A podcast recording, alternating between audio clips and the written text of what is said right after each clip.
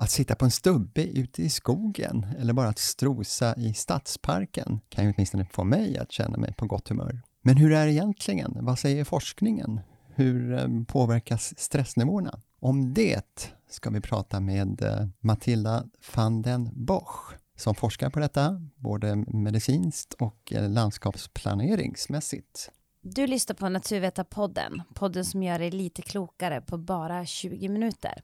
Med mig Sara Folker och Palle Liljebäck. Ska vi välkomna Matilda in? Det gör vi.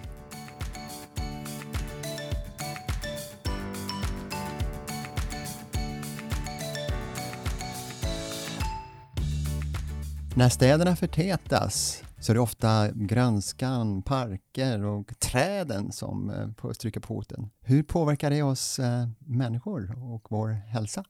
Ja, det är en bra fråga. För det första så tror jag man kan säga att det finns ju många sätt att förtäta städer. För det första så är det ju, finns ju en anledning till att städer förtätas. Dels är det ju befolkningsökningen men eh, även att man ser att det blir klimatsmartare så att säga om vi inte behöver så mycket transporter från förorter in till där saker och ting händer och sker. Men vad vi brukar säga är väl att det finns ju andra, man behöver inte ta bort träd och grönska, man skulle kunna ta bort vägar och trafik istället och minska på biltrafiken inne i städer städerna. Vilket ju då skulle få en sån här så kallad win-win effekt. Dels så slipper vi luftföroreningar från bilar och trafik, vilket är negativt för hälsan. Samtidigt som vi kan bevara träd och grönska, vilket då bevisligen bevisligen bra för vår hälsa. När man tar bort eh, träd och grönska så minskar man ju eh, möjligheterna för folk att vistas utomhus i, i den här typen av hälsosamma miljöer. Är politikerna lyhörda för det där, tycker du? Är det så att de lyssnar och tar till sig de här goda argumenten som du framför? Ja, du, ehm, det, det, går väl åt rätt håll skulle jag vilja säga. Nu bor jag inte i Sverige längre, men, men på en europeisk nivå så, så det går åt delvis rätt håll. Det går ju naturligtvis lite för sakta och, och det händer ju naturligtvis fortfarande runt om i världen att eh, man, man minskar på, på träd och grönska. Jag bodde tidigare i Kanada och där har man eh, just nu, om det är Ottawa eller Toronto, som man funderar på att ta ner ett eh, antal tusen träd för att bygga upp i centrum. Men det finns också mm, numera riktlinjer från WHO till exempel som säger att man ska ha tillgång till, till grönska i städerna. Så, så sakteliga så får vi väl mer uppmärksamhet kring det. Bortsett från andra mm, kompetitiva intressen som kanske är mer resursstarka ekonomiskt för investeringar. Man kan ju verkligen känna att man mår bättre när man är omgiven av grönska och gärna en lövskog eller, ja i och för sig för min egen del så går ju granskog lika bra. Men finns det forskning som visar att det är, liksom, att det är bra? Ja, nej, men det är roligt att höra att du säger att du mår bra när du är ganska... Jo, förvisso, det finns numera ganska mycket forskning kring det här. För, för många säger ju i och för sig som du att det behövs väl ingen forskning för det är ju intuitivt att man, man mår bra. Men det är ju naturligtvis som du säger också att nå ut till, till politiker och beslutsfattare. Det finns eh, väldigt mycket forskning som visar på positiva hälsoresultat. Vi brukar prata om olika kanaler till varför det, det kan vara positivt. I, I städer och så vidare så har man visat att eh, tillgång till grönområden gör att människor blir mer fysiskt aktiva, de vistas utomhus mer och träffas på, på sociala nätverk, vilket är oerhört viktigt för hälsan. Tillgång till eh, rekreation och stress, minskade stressnivåer ser man också när det är mer grönt i området. Även utsikt mot träd och grönska har den typen av effekter. Det har visat sig i stora befolkningsstudier att eh, tillgång till grönska exponering till grönområden gör att det blir, eh, man ser lägre frekvens av hjärt-kärlsjukdomar, diabetes till och med och, många olika typer av den här typen av kroniska sjukdomstillstånd som, som vi jobbar med mycket inom eh, folkhälsovård. Det är så pass till och med så att det är sådana dramatiska effekter att man till och med slipper bli sjuk, eller åtminstone minska risken. Jag kanske ska, ska lägga till där, dramatiska effekter, ja, på en befolkningsnivå. Annars vad vi ser ofta med, med grönska är ju ganska så små eh, alltså effektmått i själva, i själva forskningsstudierna. Men på en befolkningsnivå så, så blir det väldigt stora resultat i och med att vi pratar om väldigt vanliga sjukdomstillstånd som ju är relaterade till vår, vår eh, livstid och våra urbana miljöer som då innehåller mycket mm, skadliga eh, miljöexponeringar som just luftföroreningar till exempel. Men finns det någon naturtyp som är bättre? Eller, jag tänker så här, det spelar någon roll om det är liksom parker eller gröna stadsmiljöer eller sådär? Ja, tack. Det är också en av många bra frågor. Eh, vi har forskat mycket på det där skulle jag säga. Den senaste tiden har det kommit lite forskning på det. Det är svårt. Det är svårt att få till stora studier där man kan analysera olika typer av eh, gröna miljöer. Men med hjälp av eh, satellitbilder och som sen då behandlas för att kunna bättre karaktärisera till exempel olika trädtyper från gräs och mm, häckar, buskar och så vidare. Så har vi väl, jag skulle vilja påstå att mm, med mesta forskningen verkar väl vid det här laget som att den kan konkludera att träd generellt kanske är den, bland den viktigaste faktorn eh, snarare än gräs. Nu är det svårt att säga så därför att stora gräsområden är ju, är ju viktiga för, för sport, till exempel fotboll och barn kan vara ute och leka och så vidare. Men om man ska dra någon slags generell slutsats så tror jag det är just träd vi behöver bevara och, och då är det viktigt med just bevaringen för att det tar ju mm, 30-50 år att få ett träd att växa upp så att när man tar bort ett träd och sen planterar nytt så är det decennier som vi pratar om som man behöver vänta innan hälsoeffekterna kommer till blir reella igen så att säga.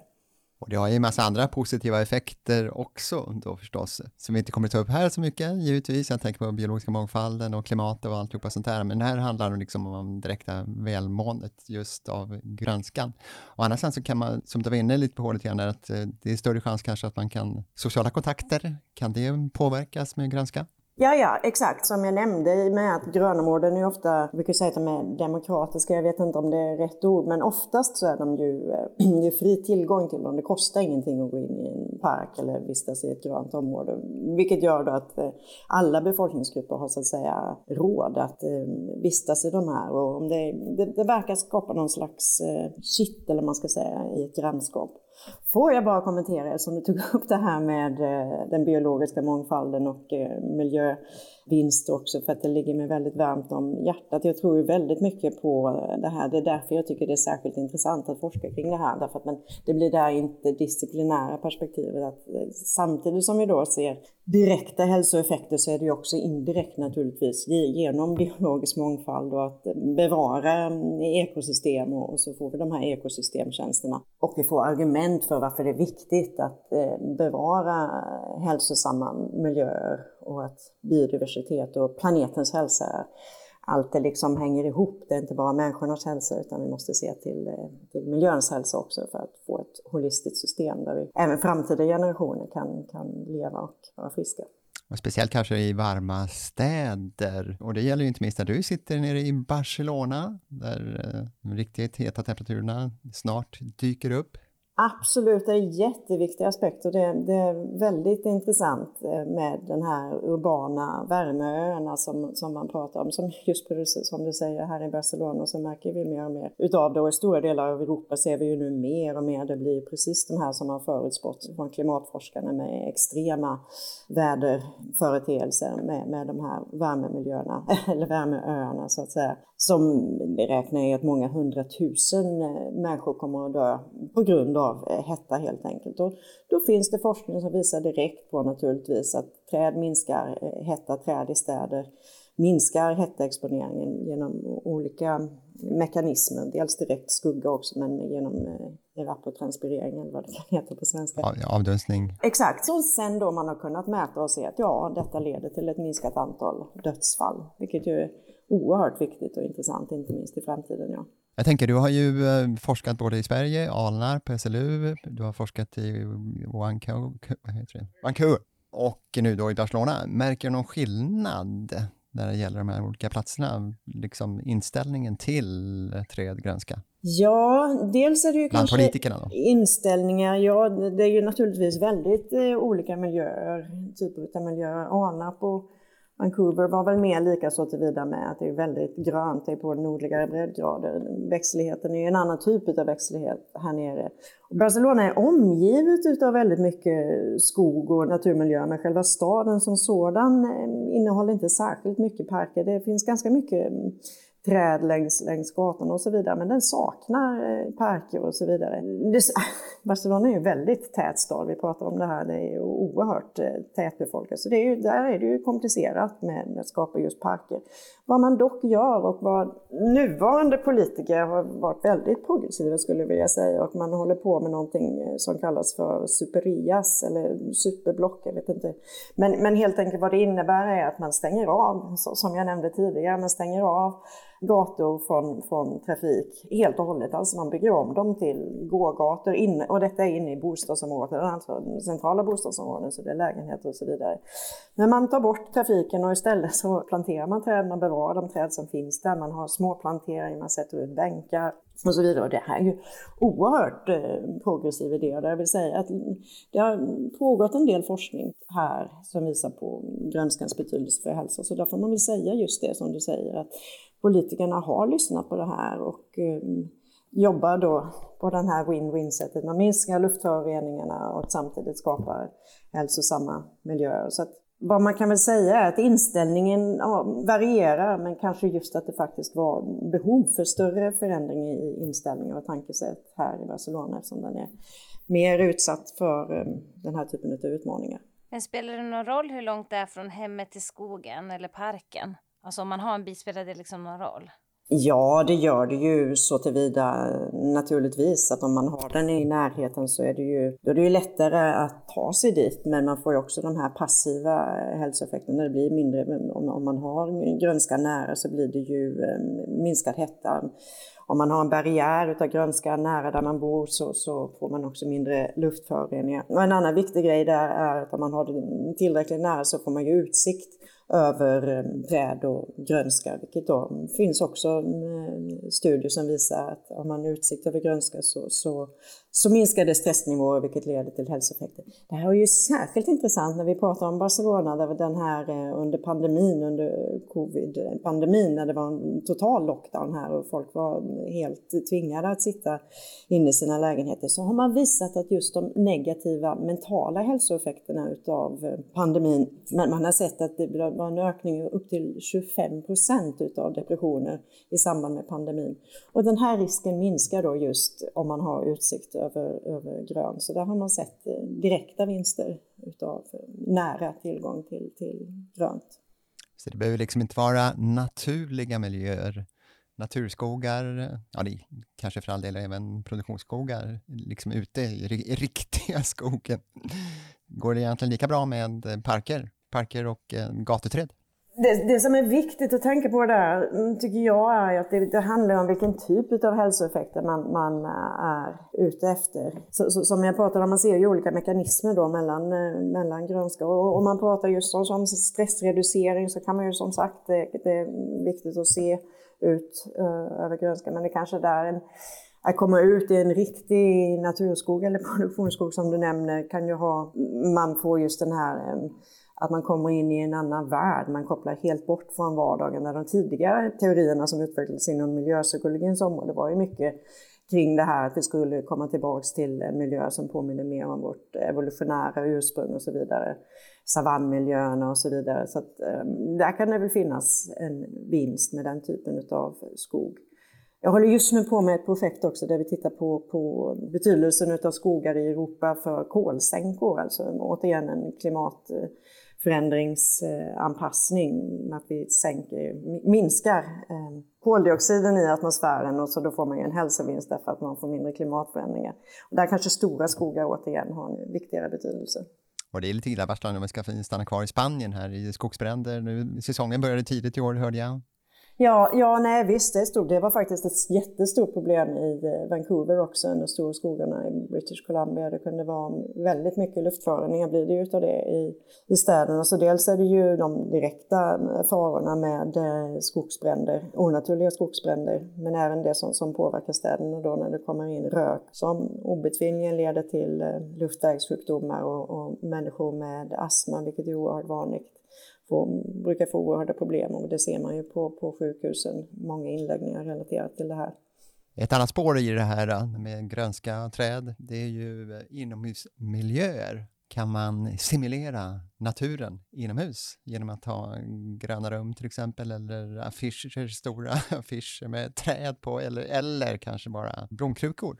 Jag har inte forskat särskilt mycket på det och det finns inte jättemycket forskning på det. Ehm, bilder utav natur, visst det var också återigen i den tidigare forskningsstudierna på 80-90-talet kring det här så, så tittar man en del på just bilder utav natur. Och jag jobbade i och för sig tidigare med virtual reality, alltså att man, man eh, med de här eh, glasögonen kan få en immersiv upplevelse i, eh, utav natur. Och det, vad jag ser i det är väl att det är viktigt kanske till exempel i äldreboende och, och människor mm, människor som på olika sätt har rörelseförhinder och som har svårare att komma ut. Där är det naturligtvis viktigt att ge någon aspekt av grönskan och det tror jag väl absolut. Och det finns ju också en del resultat som visar på förbättrad luftmiljö inomhus också utav viss typ av växter. Jag kan inte mycket detaljer kring det men jag ser väl att den, de vinsterna kanske är mindre också på mer, om man ska se det mer ekologiska vinsterna också. Men det, det finns säkert eh, vissa hälsoeffekter utav inomhusväxter eh, och bilder och så vidare också. Och sen återigen då utsikten över grönskan som man kan få från, från inomhusmiljöer kan vara viktig. Men borde vistelse i naturen skrivas ut på recept, tycker du? Alltså kanske både i förebyggande och kurerande syfte? Absolut, det där finns ju numera program i, i Kanada och i USA till exempel. Så, så har man börjat med att skriva ut recept och det är just eh, läkare som, som, som, som gör det då. Man har eh, etablerat program så att det finns. Vi har just kommit, eller kommer just absolut eh, om någon månad bara att starta ett stort eh, e EU-projekt som är finansierat utav eh, EU. Där vi ska titta på just naturbaserade terapier i olika områden i Europa och dels kommer vi då att titta på exakt det som du säger, förebyggande, preventivt, men också rent eh, som en intervention, som en behandling för personer med depressioner. Vi ska också titta på människor med metaboliskt syndrom, det vill säga med hög risk för hjärt-kärlsjukdomar och diabetes och så vidare. Eh, så det blir oerhört eh, intressant att se det. Jag tror det är ett viktigt komplement till eh, den hälsovård vi har idag, eller sjukvård, där vi ju ser naturligtvis finns mycket farmakologiska behandlingar som är oerhört viktiga, men samtidigt så ser vi ju att till exempel diabetes och depression och så vidare, det är svårt att, att bota. Så att i de allra flesta fall vad det gäller kroniska livsstilssjukdomar så är det bättre att tänka i termer av livsstil och miljö. Så där tror jag att vi kan se vinster om man tittar på riskgrupper alldeles särskilt. Ja, det låter ju trevligare att gå, till, gå ut i skogen, i naturen, än att gå till apoteket. Ja, men eller hur? Bara en sån sak. Man kan väl se det så här, om jag tolkar det hela rätt, att eh, de gröna miljöerna har liksom både primära effekter i form av lägre stressnivåer, men även sekundära effekter av att man är ute och rör på sig, man kanske gör det i grupp och att det är sociala värden. Är det så man ska tolka det lite grann, tycker du? Absolut, det, det, är precis så som jag tycker man ska se det. Vi pratar om de, precis som du säger, de direkta vinsterna som, som ofta då kan vara omedelbara. Det, det finns ju också tidig forskning som visar på direkt sänkning av stresshormoner och eh, blodtryck och hjärtrytm och så vidare. Som, eh, alltså direkta tydliga effekter som, kan man, som man kan mäta biologiskt. Och sen så då de indirekta, som dels då genom sociala nätverk och så vidare, men också då klimatanpassning som ju i ett eh, längre perspektiv har kanske minst lika stora värden för människors hälsa nu och i framtiden. Och en intressant aspekt där när man pratar om indirekta på sätt och vis är väl att man kan titta på olika befolkningsgrupper. Dels interurbana skillnader. Vi vet ju att det är jättestora skillnader beroende på ens adress. Ens adress kan säga hur länge man kommer att leva, men vi vet att det är områden som är mer inte så resursstarka ekonomiskt och utbildningsmässigt så, så dör man i förtid och det finns ingen biologisk anledning till det utan det, det är sociala förutsättningar och så vidare.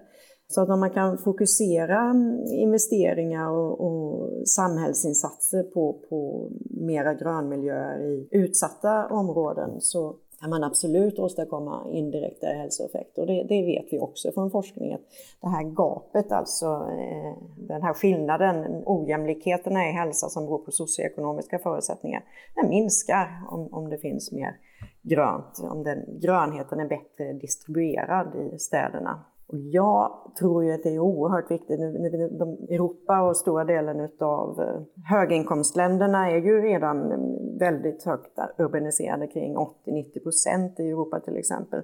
Medan det just är i Afrika och andra delar av världen som den exponentiella urbanismen, eh, befolkningsökningen i städerna sker just nu. Så där är det ju oerhört viktigt eh, att man, man tänker på det här med att eh, bidra med att kunna utveckla hälsosamma städer i den delen av världen också.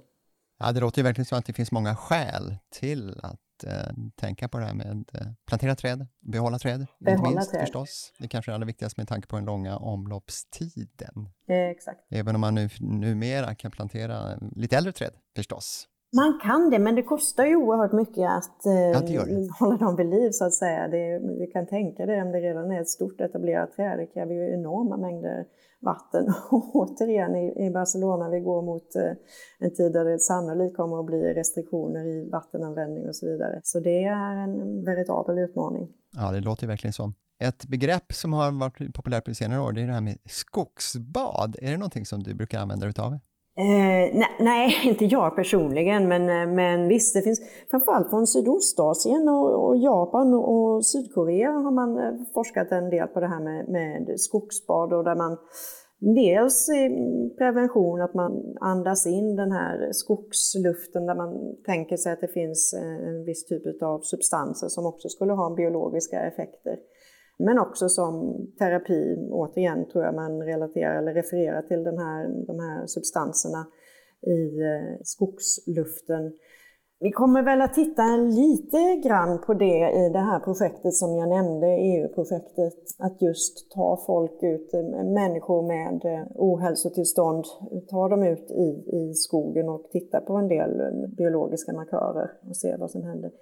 Men det skulle väl kunna vara just en sådan eh, typ av terapi, om man tänker naturbaserad terapi skulle jag väl kunna tänka mig att det är någonting i den typen av banor man tänker. Men räcker det att vara i skogen och sitta, alltså bara sitta där ute i skogen eller är det bättre att ha det i form av en aktivitet, typ att man är ute och springer samtidigt eller sådär?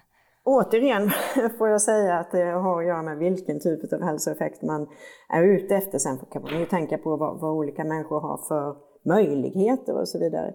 Sitta på en stubbe och reflektera och, och tänka över livet, kan, det kan man ju föreställa sig. Det kan det intuitivt återigen, att det kan naturligtvis eh, ha betydelse just att man kommer bort ifrån dagen, man, man, man lyssnar på naturljud, fåglar som kvittrar, sus i träden, en, en bäck som porlar eller vad det kan vara, var man nu har satt sig. Det tror jag är viktigt. Det finns kanske inte jättemycket bevis på det här med de, kring de här evolutionära teorierna, men det är inte så svårt att tänka sig att det skulle kunna ha en stressreducerande effekt till exempel. Och vara aktiv i naturen får man ju ganska omedelbart. Det är inte heller svårt att tänka sig, då får man den positiva effekten av fysisk aktivitet. Eh, och om man har sociala tillställningar i, i det, det, gröna i skogen eller vad det nu är så får man de eh, positiva effekterna utav eh, sociala nätverk. Men vi vet ju ensamhet är märkligt nog i städer där det bor mycket människor är ett ökande problem och det finns studier som visar att, det, att inte ha sociala nätverk är lika farligt för hälsan som att röka ett paket cigaretter om dagen. Så det är signifikant. Så att om vi kan återigen om vi kan, kan minska den risken bara något så har vi stora hälsovinster att, att se framför oss. Mm. Ja, nej men det är som sagt var många goda argument för eh, mycket träd i staden och förstås att den bild du målar upp det på slutet där med porlande bäckar och fågelkvitter, det kan man ju bara, man känner, det räcker nästan att du pratar om det för att man ska nästan uppleva det ja, och må ja. bra. Nej, men, Kände nej, liksom att jag gick ner i varv. Matilda, vi tackar dig så jättemycket och roligt att du ville vara med i Naturveta-podden. Ja, tack för att du kunde vara med. Tack så jättemycket, det var trevligt att vara med.